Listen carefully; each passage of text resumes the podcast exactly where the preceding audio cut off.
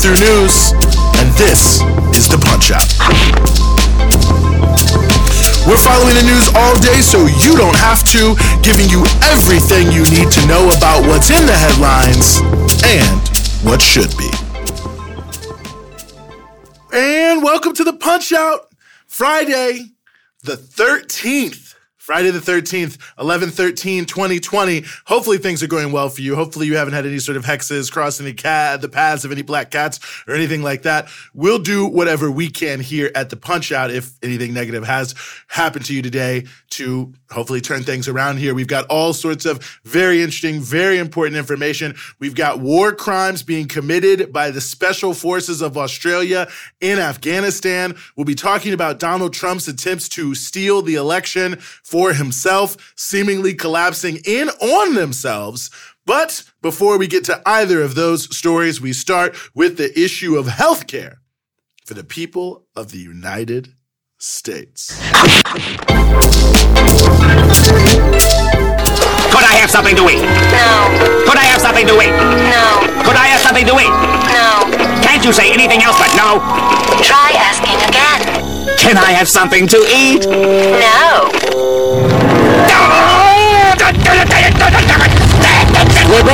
Are you alright? Well, Magic Conch Shell, can we have healthcare for all? No. Oh, well, you're saying not even the most basic changes like lowering the age of Medicare to 60? No. Wow, that's bleak. But as sad as it may seem, I have to say, I think the magic conch shell from SpongeBob is in fact right.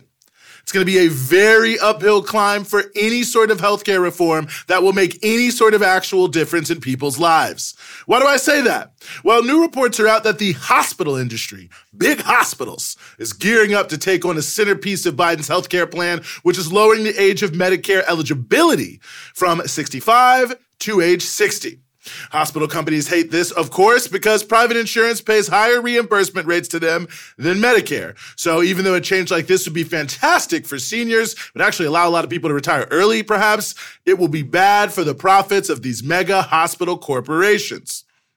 Notably, though, it's a very popular idea. According to Kaiser Health News, about 85% of Democrats and 69% of the GOP favor allowing those as young as 50 to buy into Medicare. Now, you may remember that in his first term, President Obama bargained away a public option to win support from the hospital lobby for the Affordable Care Act. Worth noting that Biden is also proposing a similar public option plan, also sure to draw opposition from the big hospital industry. If you need a sense of how powerful the hospital lobby can be, in the ACA deal I just mentioned, the government was allegedly going to reduce some payments made from the government to hospitals.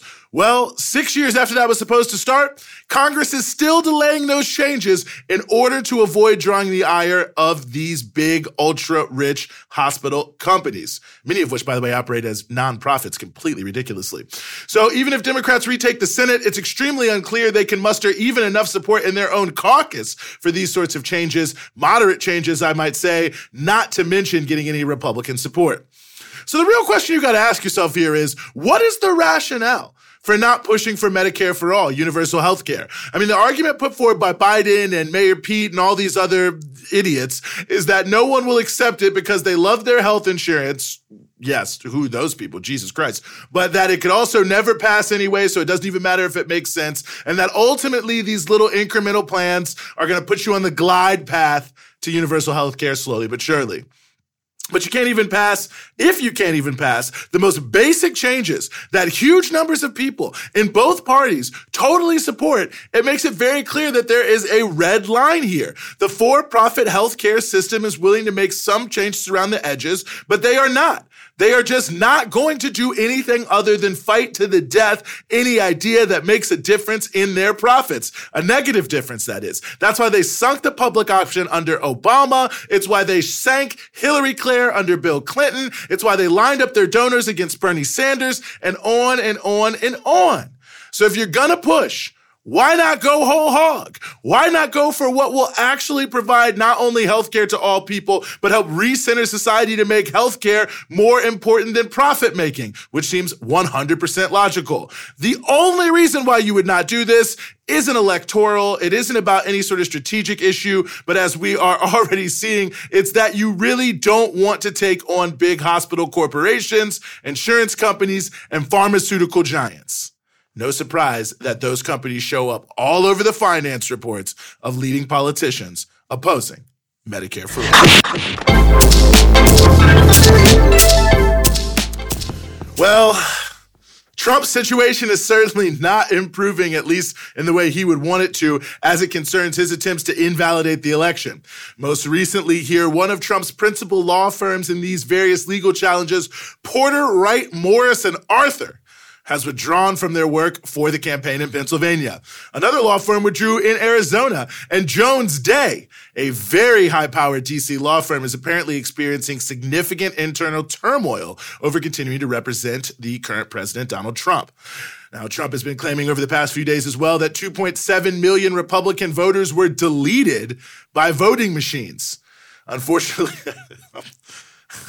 I'm, I'm sorry. It's, it's, honestly not funny, but it just sounds like when your grandparents call you with some sort of technical problem and they just, well, did, did it delete it? I don't know. Maybe it's deleted. I don't know where to find it. Where's the file? Uh, that's how Trump sounds to me. Unfortunately for him, though, yesterday evening, the Department of Homeland Security's Cybersecurity and Infrastructure Security Agency, came out and contradicted that claim directly. They actually said in their report that this was the most secure election in U.S. history, which I have to say, just in and of itself is a bit wild because two months ago, allegedly the system was so fragile that some random meme creator in his mom's basement drinking Mountain Dew Red Alert could allegedly be the most dangerous person ever meddling in the election with some sort of Facebook posts. But I digress. Hypocritical or not, it was bad news for Trump for this to come out. The Las Vegas Review Journal, owned by Sheldon Adelson, one of Trump's largest donors, spent 75 mil in the last few weeks of the election for Trump. Well, they said, their editorial board, that Trump should stand down. He's lost. Peggy Noonan in the Wall Street Journal also says Trump give up the ghost. Even in his most inner of inner circles, people apparently are telling Trump there is no way that you can win. You got to get out of here.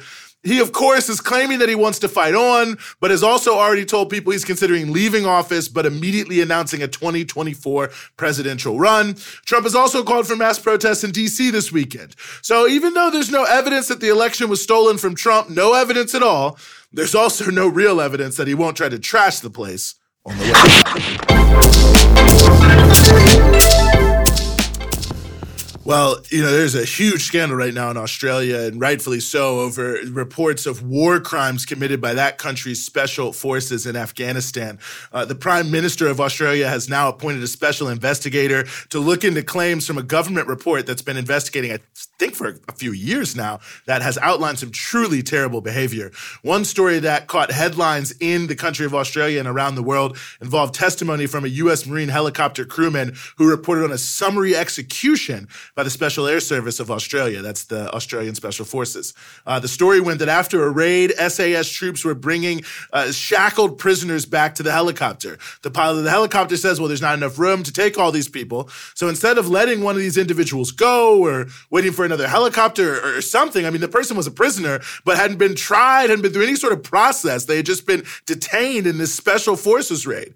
Well, instead of doing any of those logical things about someone who's been detained but not actually proven to have committed any crime, at least necessarily, not in the way it's been told so far. Uh, they did something totally opposite. They just shot the guy. They killed him right there. They just executed him. I mean, what? They just executed him because there wasn't enough room on the helicopter. Unbelievable.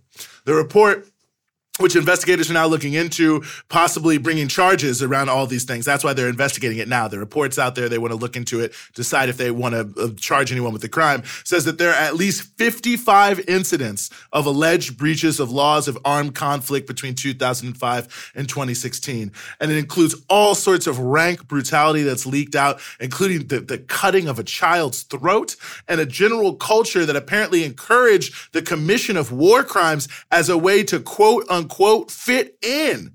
That's the way you got at the cool kids lunch table there at the SAS in Afghanistan commit a war crime. And not for nothing, but last year, the U.S. Navy SEALs were in a very similar controversy as The Intercept and other outlets revealed.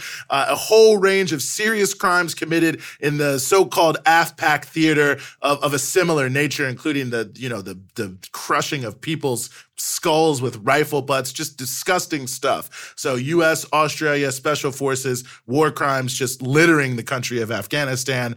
And, uh, when you take all of this at once, it just makes it all the more absurd that there are actually liberals in the United States now trying to take Trump to task for trying to pull more troops out of Afghanistan, a war that has accomplished absolutely nothing. The Taliban controls more territory today than ever before. And by the way, before we even invaded, they offered to turn over Osama bin Laden and the US said no. So the only thing that has happened is that deaths in the tens of thousands in the worst possible ways, the complete destruction of, of the agriculture of the country, the rise of the opium trade, massive war crimes, over uh, almost a trillion dollars spent in Afghanistan for no reason at all. That money could have gone to improving people's lives in America and Australia, anywhere around the world, rather than death and destruction. But here we are now. Hopefully, in this case in Australia, there will be some level of accountability for these terrible crimes.